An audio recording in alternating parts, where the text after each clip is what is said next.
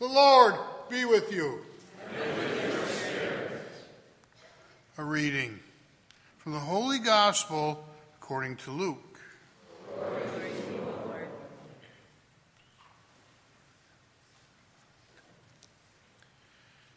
Someone in the crowd said to Jesus, Teacher, tell my brother to share the inheritance with me.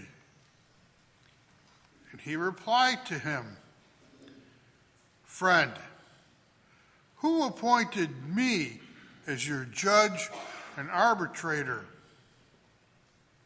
And then he said to the crowd, Take care to guard against all greed, for though one may be rich, one's life does not consist of possessions. And then he told them a parable.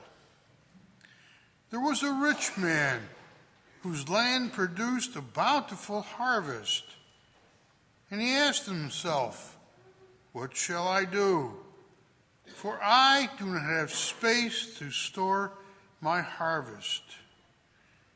And he said, This is what I shall do. I shall tear down my barns and build larger ones. There I shall store all my grain and other goods. And I shall say to myself, Now as for you, you have so many good things stored up for so many years. Rest, eat, drink, and be merry. But God said to him, You fool, this night your life will be demanded of you, and the things you have prepared, to whom will they belong? Thus, it will be for all who store up treasures for themselves, but are not rich in what matters to God. The Gospel of the Lord.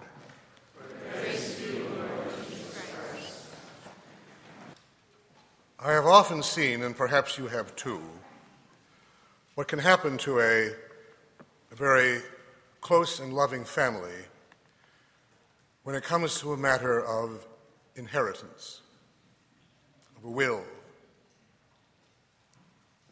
There can be tensions, they can become fragmented. People won't speak to one another for years because they were left out, or someone got something they didn't think they should have had, something they thought was promised to them. They resent it. Sometime go down to probate court and ask them to tell you some of the stories they hear. But Aunt Alice wanted me to have this. Well, Aunt Alice didn't mention you in her will, so you're not getting it. And then there becomes a certain bitterness. And all of a sudden, Aunt Alice isn't the sweet old aunt that she'd once been because she didn't remember me in her will. I remember once in the old days when most men wore cufflinks in a large family of different ages. that A gave to B a pair of cufflinks. When B died, C was his executor. And Since the cufflinks were mentioned, he took the cufflinks. When A realized that C was wearing the cufflinks he gave to B, he was angry and he said, I gave those to B, not to you. I want them back. So C returned the cufflinks to A. The years passed, and A died. As it turns out, C was his executor too. You know who has the cufflinks. Uh, it's a strange thing with possessions and what we think we have coming to us. Do you know, envy covetousness, which is the desire for something at the expense of somebody else. I want what you have at your expense. Is the one sin from which we derive no pleasure whatsoever. Every other sin will bring some pleasure, however twisted or perverse it might be, but not envy. Envy is simply a very painful, frustrating experience. And yet, it's so common. Today's gospel, our Lord encounters this. For the last two weeks, we've had uh, gospels about prayer. Martha and Mary. Martha, Martha, you're busy about many things. One thing alone matters. Mary has chosen the better part, and it will not be taken from her. And last week with the Our Father and the instructions about prayer and how prayer is supposed to open us up to what God wants to give us. But today, there's someone in the crowd, we are told. No name. To some extent, he symbolizes all humanity. He's been with our Lord, he's heard our Lord speaking. Imagine being in his presence and listening to him. And after all that, the one thing that's on his mind is what he can do for him by way of his inheritance.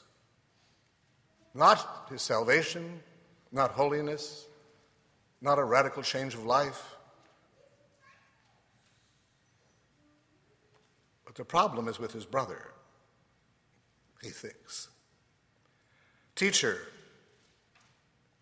tell my brother to share the inheritance with me.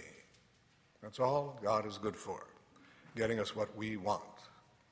Tell my brother to share the inheritance with me. And our Lord's very direct with him, friendly but direct. Friend, who appointed me as your judge and arbitrator?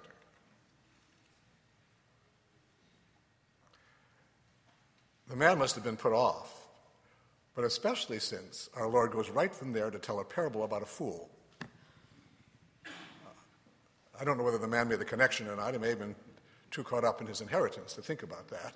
But he is being told what he is regarding his desire for money.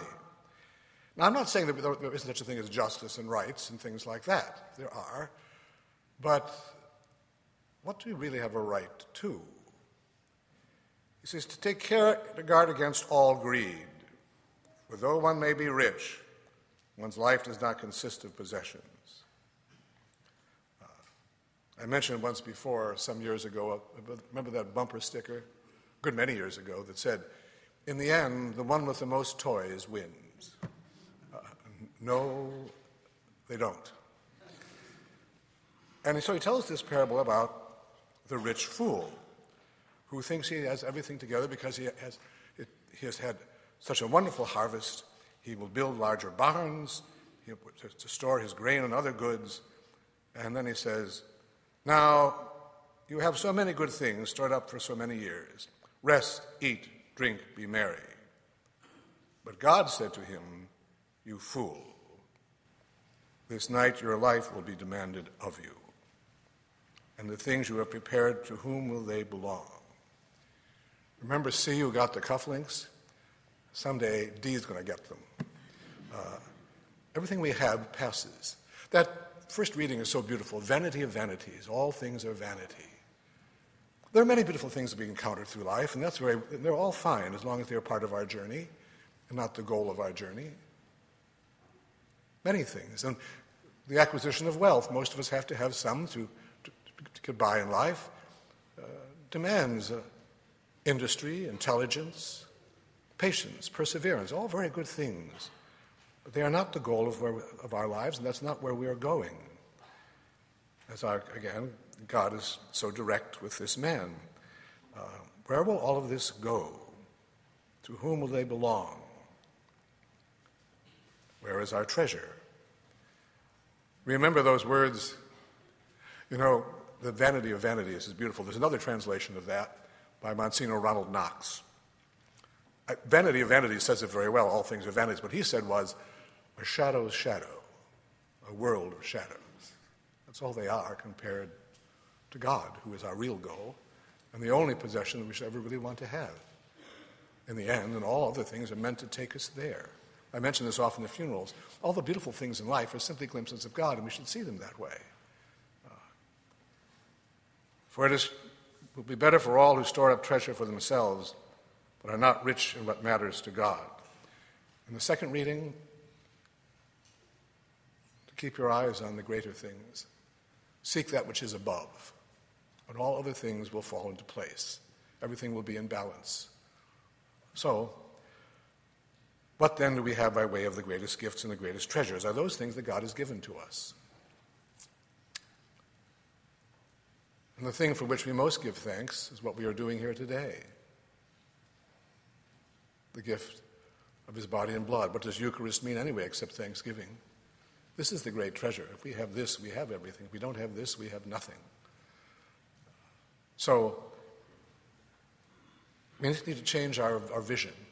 From time to time, we have to go inside and begin to rethink our own attitude towards the world in which we live. And think this is my greatest treasure, what must I give for this? Like last week, the treasure in the field, the pearl of great price. What brings us here? If this is our greatest treasure, everything else will be where it's supposed to be. Everything else we possess will be in some way something that helps us move towards the kingdom of God. As I said, without this, we're only going to find ourselves. And when we found that alone, we really don't have anything. So, we go on now to refocus, to rethink, to restructure. And we begin also a new relationship with the God who calls us to himself. So the whole cosmos only has meaning in him. Let us pray. Almighty Father, we come before you as the people redeemed by your Son and trusting in your love and mercy. For the church throughout the world, that her members uh, will always seek that which is above, especially the church suffering, we pray to the Lord. Lord for all nations of the world, especially our own, and for our politicians. They will be concerned about true justice and true peace. We pray to the Lord. Lord for all those who are sick and suffering and dying, that they may know that in their suffering they are united to the Lord. For those who are greatly tempted, for those who have lost faith, for all those who suffer from a passion for material things, we pray to the Lord. Lord for greater respect for human life, for laws that will protect it, we pray to the Lord. Lord for an increase in vocations to priesthood and a consecrated life, those young men and women who will give up all things for the sake of the kingdom of God, for a greater reverence for the heroism of marriage and the single life, we pray to the Lord. Lord for our bishop, priests, deacons, and seminarians, and for the American hierarchy, having spent time in the presence of the risen Lord, they may then see all things through that light. We pray to the Lord. Lord for all those working on our building project, that they will remain safe, we pray to the Lord. Lord for the souls of all the faithful departed, especially our relatives, friends, and benefactors, for all who have died in the battlefield, all victims of violence, terrorism, and natural disaster. Eternal rest grant unto them, O Lord. May they rest in peace. Amen. May their souls and the souls of all the faithful departed. For all of us here and for our whole parish for whom this Mass is being offered, that we will constantly be able to move more closely to the kingdom of God by relinquishing the things of this world. We pray to the Lord. Lord and today, in a particular way, the feast of St. John Vianney, for all parish priests, especially the priests of our own diocese during these difficult times, we pray to the Lord. Lord we now join our prayers to those of the Mother of the Lord as we sing.